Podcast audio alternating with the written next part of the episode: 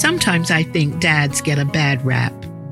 Have you ever noticed all the hoopla made to celebrate Mother's Day, while Father's Day can easily pass as an almost non event? I'm not altogether sure why this is.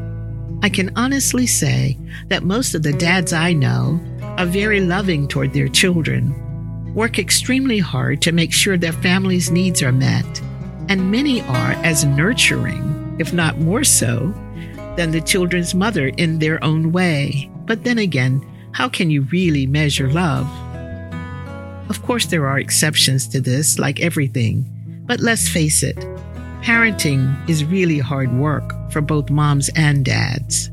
And I think most of us just learn as we go, with a whole lot of trial and error.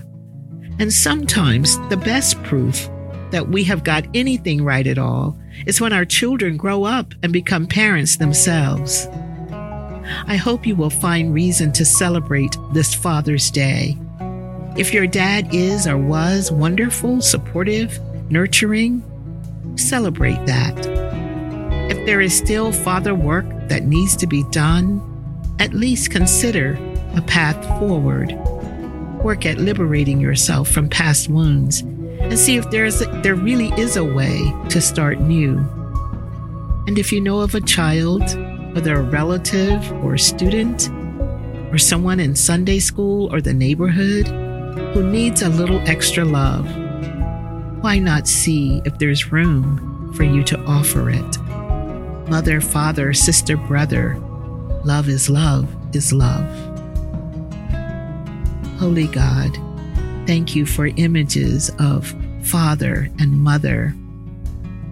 Thank you for fathers who have loved us and held us, and the privilege of fathering others. May we celebrate this weekend and this day. Amen.